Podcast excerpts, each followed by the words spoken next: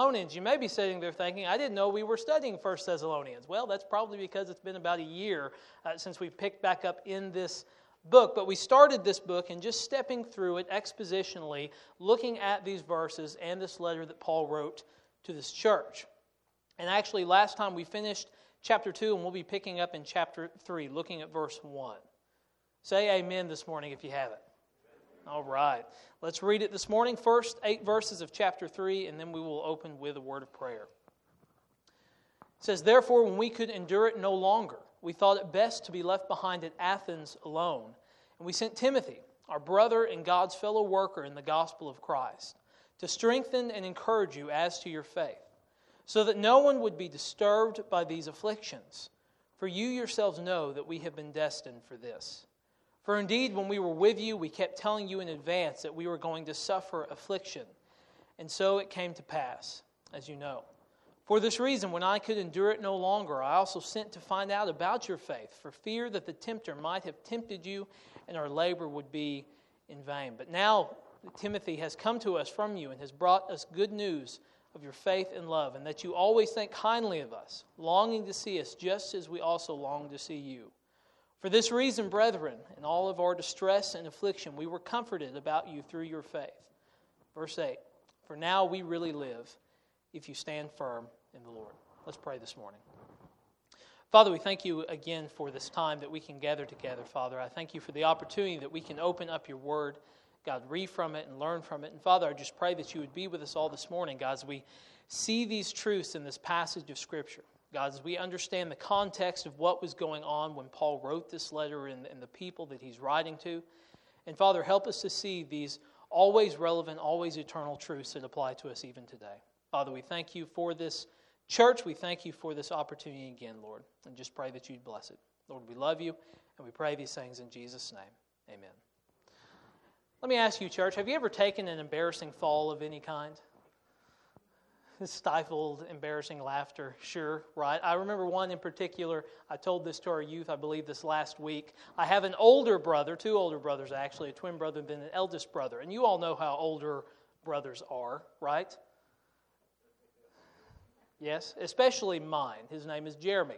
And I remember he was about 16 years old, so I was about 14, and he had just began driving and he had this single cab Chevy truck. And I remember climbing in the bed of the truck. I don't know why I trusted him, but I did. I climbed in the bed of this truck, and I was grabbing something out of my then school backpack. And I remember I was towards the end of the tailgate, and all of a sudden, Jeremy, being Jeremy, began moving the truck forward. And I yelled out of reflex, Stop. And I've joked, this is the one time that Jeremy has actually listened to me. He slammed on his brakes, and if you know anything about physics, I flew to the cab of the truck, slammed my back into the cab of the truck, and, and I fell and I got out really mad. And it was funny because at 14 years old, I just began walking away. I didn't know where I was going, I was just leaving. I had to get out of there, right? But I remember this question he asked, and maybe you have heard this question as well. Maybe it's after the laughter or through the laughter, and it's this question with three words. It's, Are you okay? Anyone ever heard that before? Are you okay? Again, in a situation like that, it's normally after or through laughter. We ask this question through humorous equations, but we also ask that question through difficult times that we often face, asking ones that are close to us, friends, family, hey, are you okay with this situation that you have gone through or this thing that you have experienced? It is a question of concern for the well being of those around us. And as we keep that in mind, remember 1 Thessalonians is Paul's question of concern for the people at Thessalonica. Their affliction, although we can laugh and joke about taking a fall like that, their affliction and the thing that they were going through, where Paul checked on them and was checking on them, it was no laughing matter. They had experienced tragedy, temptation, and persecution, and it plagued this young church. Now, remember, as we talk about this church at Thessalonica, it was not a very old church, it was not very established. And we'll talk about that more in just a moment. But really, the question is as we come back and remember some of these things about this little church, how did they respond to these things? I want you to do, do me a favor. Just keeping your spot there in chapter 3, just flip a page or two over and find chapter 1, verse 8 and 9.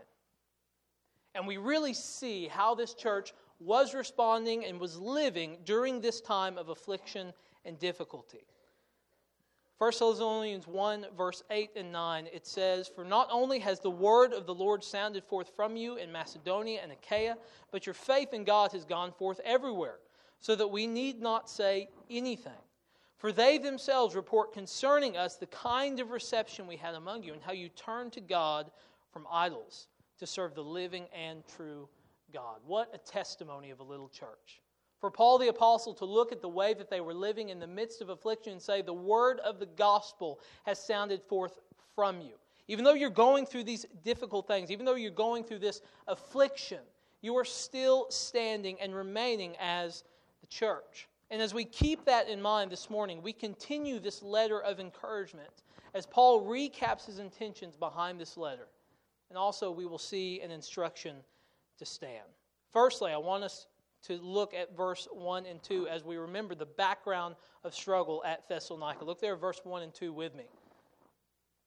Paul writes, he says, Therefore, when we could endure it no longer, we thought it best to be left behind at Athens alone. And we sent Timothy, our brother and God's fellow worker in the gospel of Christ, to strengthen and encourage you as to your faith. Now, if you are needing a reminder, and maybe you've never actually looked, I encourage you to go home, look up Acts chapter 17, because that's where you see the beginning of this church. Paul and Silas, on Paul's second missionary journey, they go into this town of Thessalonica and they begin sharing the gospel. Now, if you know much about Paul and his ministry, often when he went into a town or into an area, there was normally some kind of an angry mob that followed after him.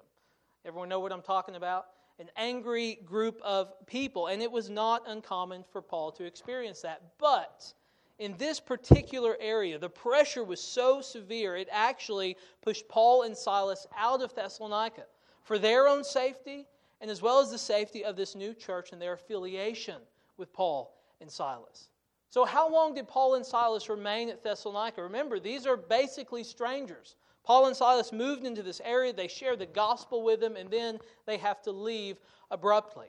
Well, the scripture tells us and gives us a clue in that question how long were they there? It says they were there for three Sabbath days. So, about three to four weeks. That's not very long, is it, church? To think about breaking ground into a new area, sharing the gospel, giving the gospel, seeing a large amount of people come to faith in Christ, and then have to leave after about three or four weeks. Now, from evangelism to the conversion of many, Paul, he typically desired to remain in the places he went, at least for a longer time than that, so that he could begin establishing and helping this young new church. And that wasn't the case for Thessalonica.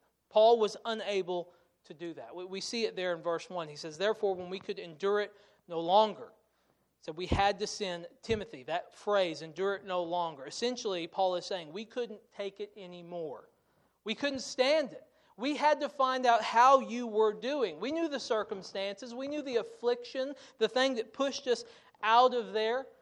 So he sends Timothy and says, We couldn't stand this anymore. We had to find out how you were doing. Now, church, if we're not careful, we might miss a very important truth here. This act demonstrates to us the heart of the early church, not just in evangelism, but also in discipleship. It's been very, very cool for me. I'm going to use the word cool if that's okay this morning. As we've been stepping through Acts in our Sunday school in youth and, and hearing about all of the, the adventures of Paul and these missionary journeys, what's been really incredible is seeing as Paul goes on these journeys, he goes back to these places. And the scripture is very clear. He is establishing them, he is discipling them.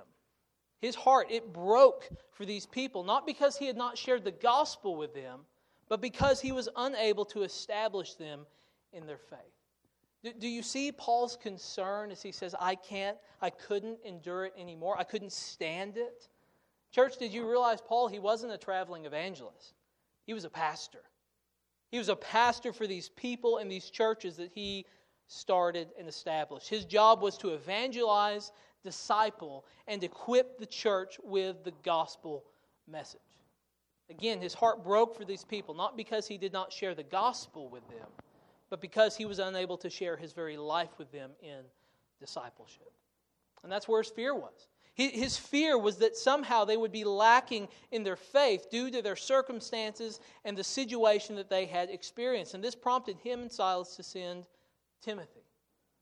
Now, what oftentimes can happen when we're looking at this narrative, this type of narrative in scriptures, we can kind of miss the truths in this.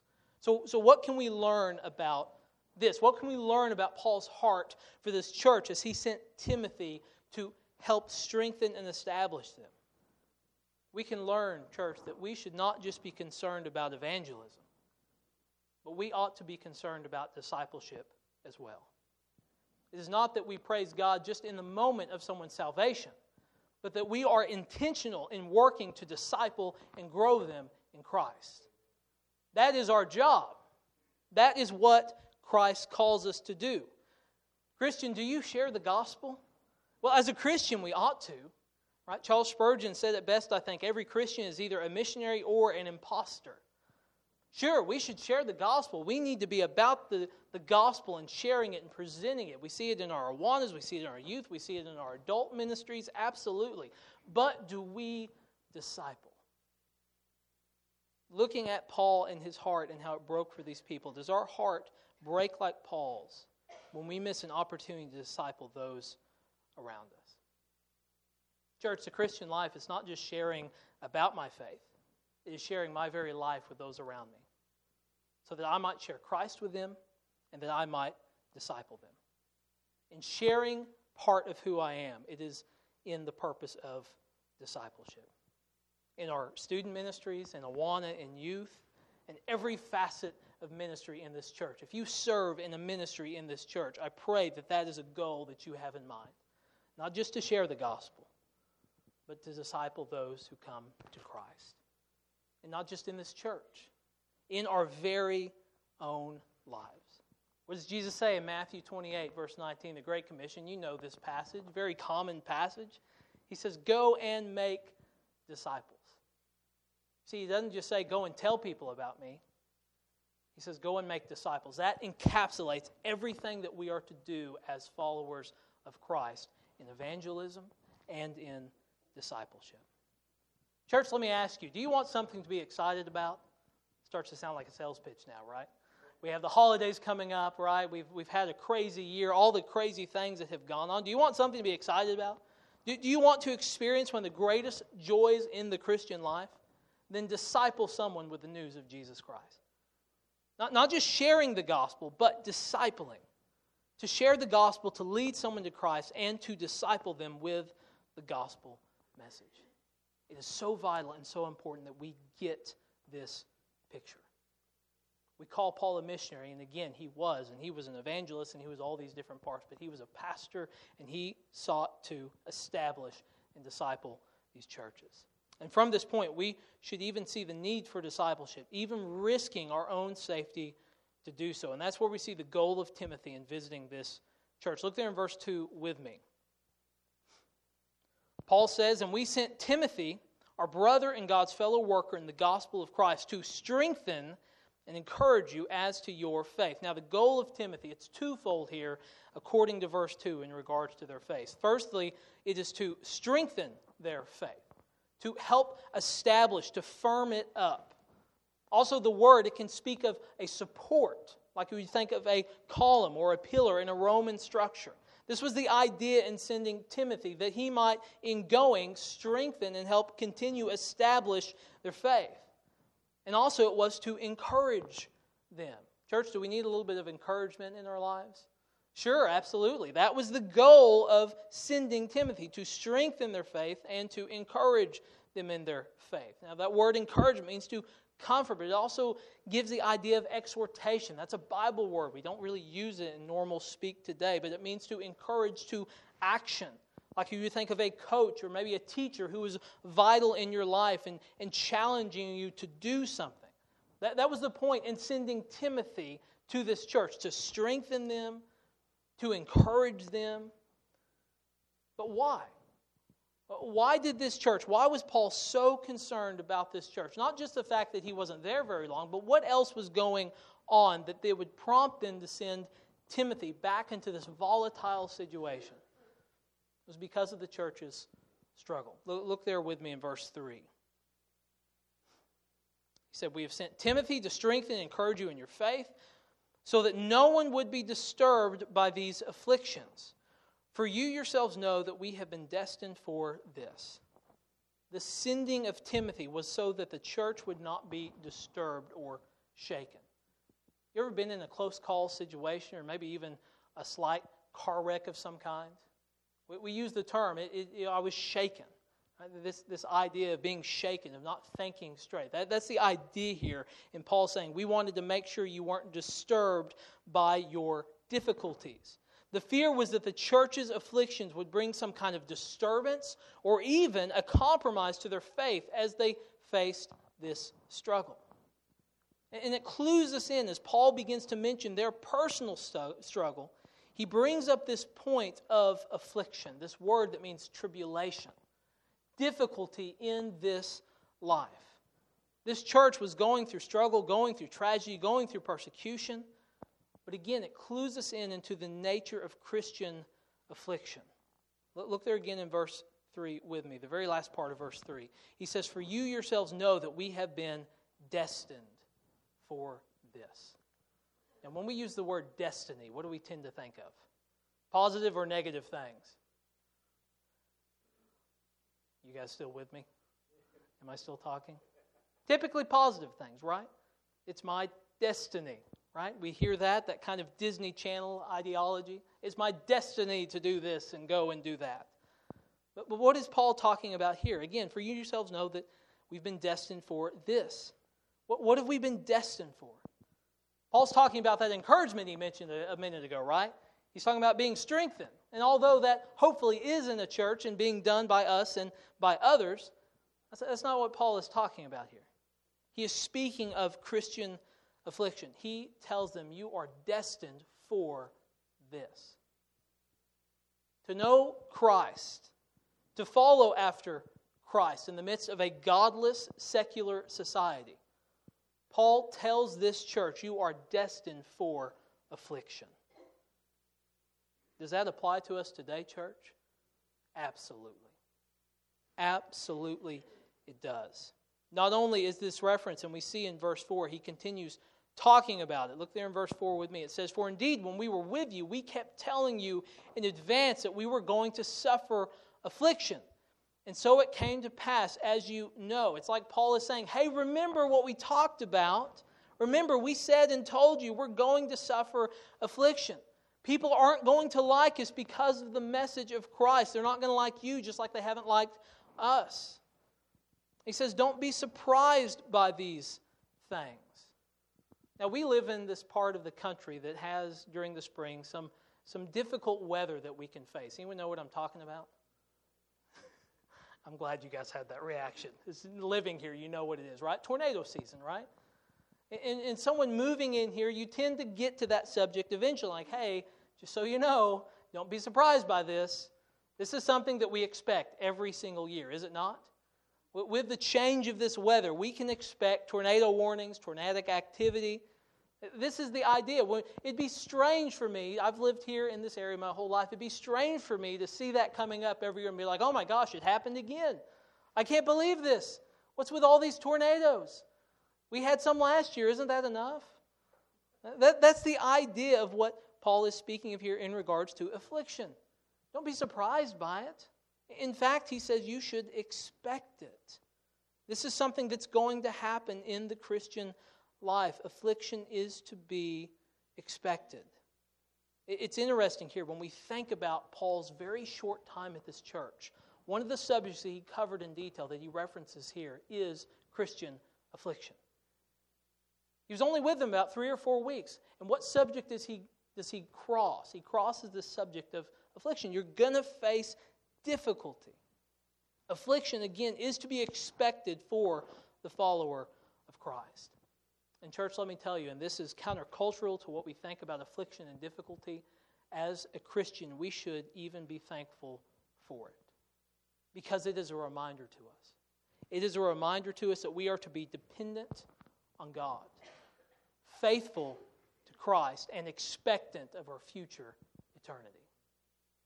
Should we really be that surprised that this life is difficult? It's not eternal, praise God. It's a temporary life. And as we study Christian history, and even from this point of the church to where we are now, Christian affliction, it's never stopped. It's just as American Christians, it's been somewhat out of our line of sight. In many ways, we've been sheltered to the state of the majority of believers around the world. This year, 2020, will go down as the most persecuted year for the church. Across the globe, it will be the most persecuted year. Every single year, as the church grows and the gospel spreads, affliction does as well. Christian affliction can be in the form of tragedy, temptations, and like we're seeing here in Thessalonica, and even persecution. These things are to be expected and should never catch us by surprise. And to repeat what Paul says in verse 3, we have been destined for these things. But even though affliction was expected, Paul, he still had the well being of this church in mind. He was still concerned for them. Even though affliction is something that we're going to face and something we're going to not be surprised by, it still should bring a care and a concern. And that's what we see from Paul, especially whether or not they were living out their faith. And we see in verse 5 the repeated purpose of Paul in writing this letter. Look there in 1 Thessalonians 3 5. Paul says, For this reason, when I could endure it no longer, I also sent to find out about your faith, for fear that the tempter might have tempted you, and our labor might be in vain. Paul, he again repeats himself concerning the sending of Timothy. Now, repetition, it, it points to emphasis, but also this passage, this verse, it serves as a summary for the last few verses here in chapter 3. Again, Paul being unable to stand it, that's what led them to sending Timothy, because their concern was that because of this affliction and this disturbance, Satan even would have come in and tempted them and caused their work to be in vain. However, we know that the report from Timothy, it was a glowing report about this church. Look there in verse 6 and 7 with me as we see the repeated report from Paul. But now that Timothy has come to us from you and has brought us good news of your faith and love, and that you always think kindly of us, longing to see us just as we also long to see you. For this reason, brethren, in all our distress and affliction, we were comforted about you through your faith. Timothy's report was a great comfort to Paul because he went concerned about this church, wanting to know how they were doing. And it was a report that was filled with news of a strong faith and a consistent love, as well as a continued thanks for Paul, Silas, and Timothy.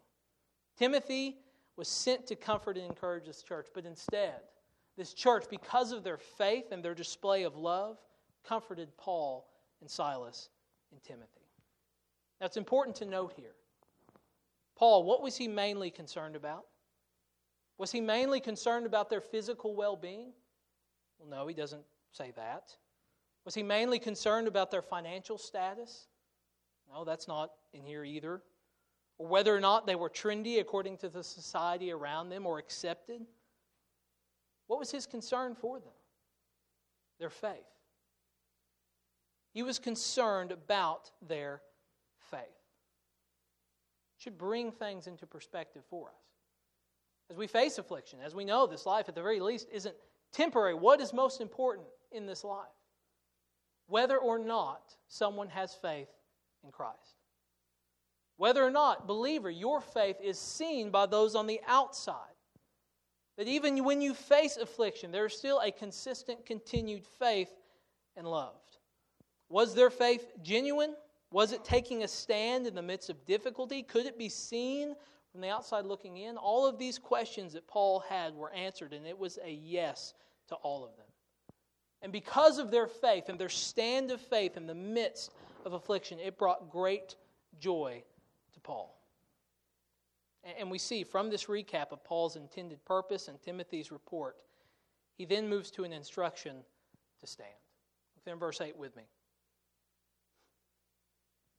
He says, From now we really live, if you stand firm in the Lord.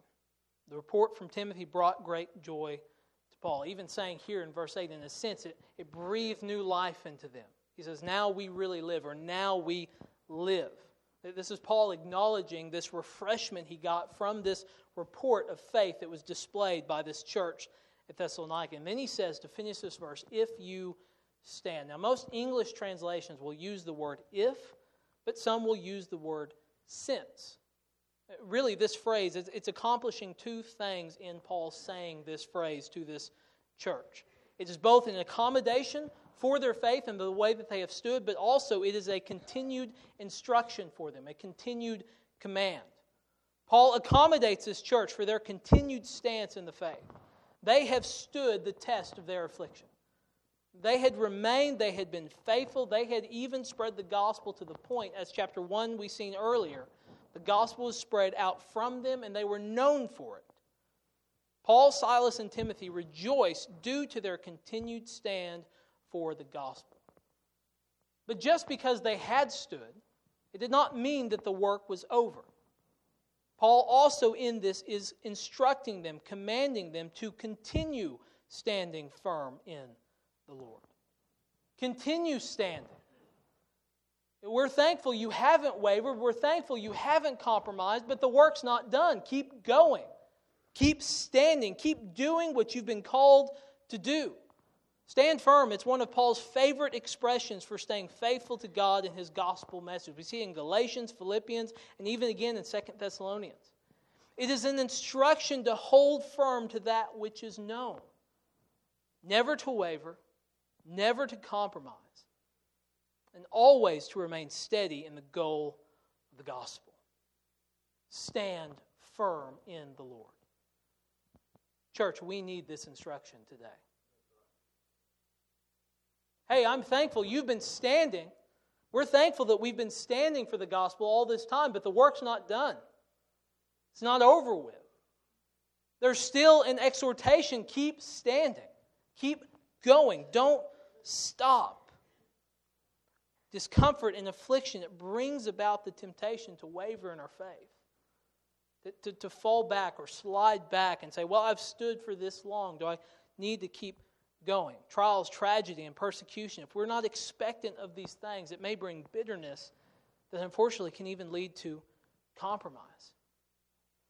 And, church, I will warn you as we see our world slip further into godlessness, our society following, falling and decaying more and more, we will see churches compromise. We will see the society, and already are seeing the society pressuring us to change the message of the gospel. And we will see persecution on the rise. But for us, where we see churches compromise, we stand steady. We don't falter, we don't compromise. Where we see society pressuring to change the gospel, we never give in. And where we see persecution rise, even on us, we remain rooted firm in the faith of the gospel. You've been standing. Keep standing. Keep remaining with the gospel. In a time of affliction for the church at Thessalonica, there was a concern for the state of their faith, as well as an instruction to remain standing firm in the Lord. And, Christian, as we close this morning, and, and I want you to think of this passage and what we've been looking at, but I want you to reflect on two questions that, we, that we're, we're going to mention here that we've seen in this passage. Number one, what is the state of your faith in times of affliction? We've already seen we're destined for this. This is what's going to happen. We're going to face tragedy, temptation, and persecution. So, when those things come, what is the state of your faith? Is there a continued faith, a continued love, and a continued thankfulness that can be seen from those on the outside looking in?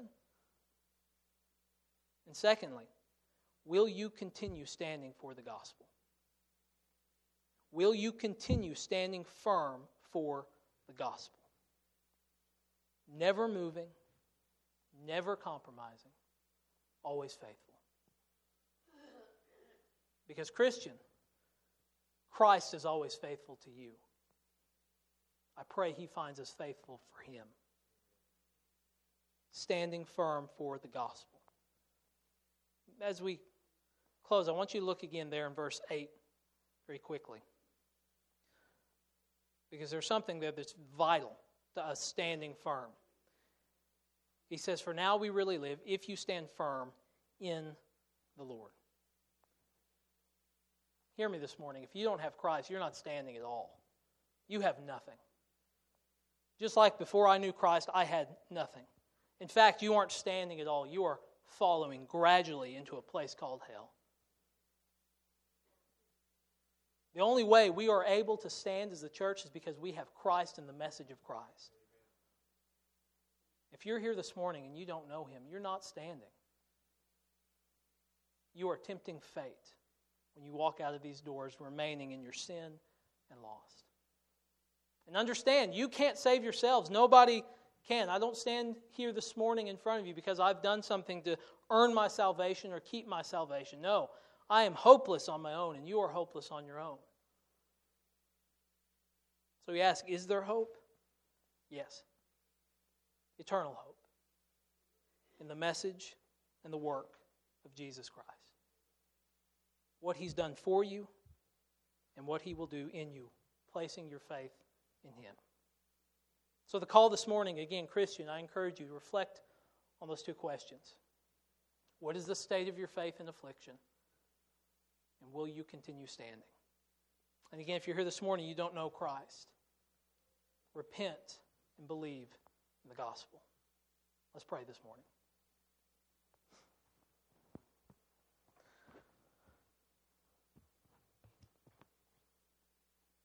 I encourage you during this time to just simply reflect. Reflect on the passage of Scripture we just studied, reflect on the truths that we've seen, and reflect on those questions we ended with.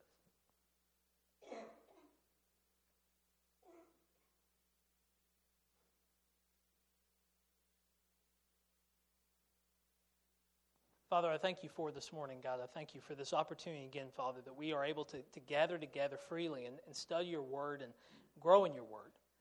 And Father, I pray that everyone here, Father, we, we would reflect on the truths of this passage. God, we would apply them to our lives. And Father, that as your children, we would be found faithful. And God, we would be found standing firm for the gospel. God, we need this now more than ever. God, I pray that we would stand firm. And God, I pray for anyone in here who doesn't know Christ. God, that you would convict them of their sins, that the Holy Spirit would draw them. Father, that they would repent and trust in Christ for salvation. And Father, as we close, I pray that our hearts are thankful. Thankful for Christ and what he has done for us. Father, without Christ and the sacrifice of Christ and the resurrection of Christ, we would have no hope. But because of Christ, we have eternal hope. Father, we thank you and we pray these things in Jesus' name. Amen. If you would stand with us, please.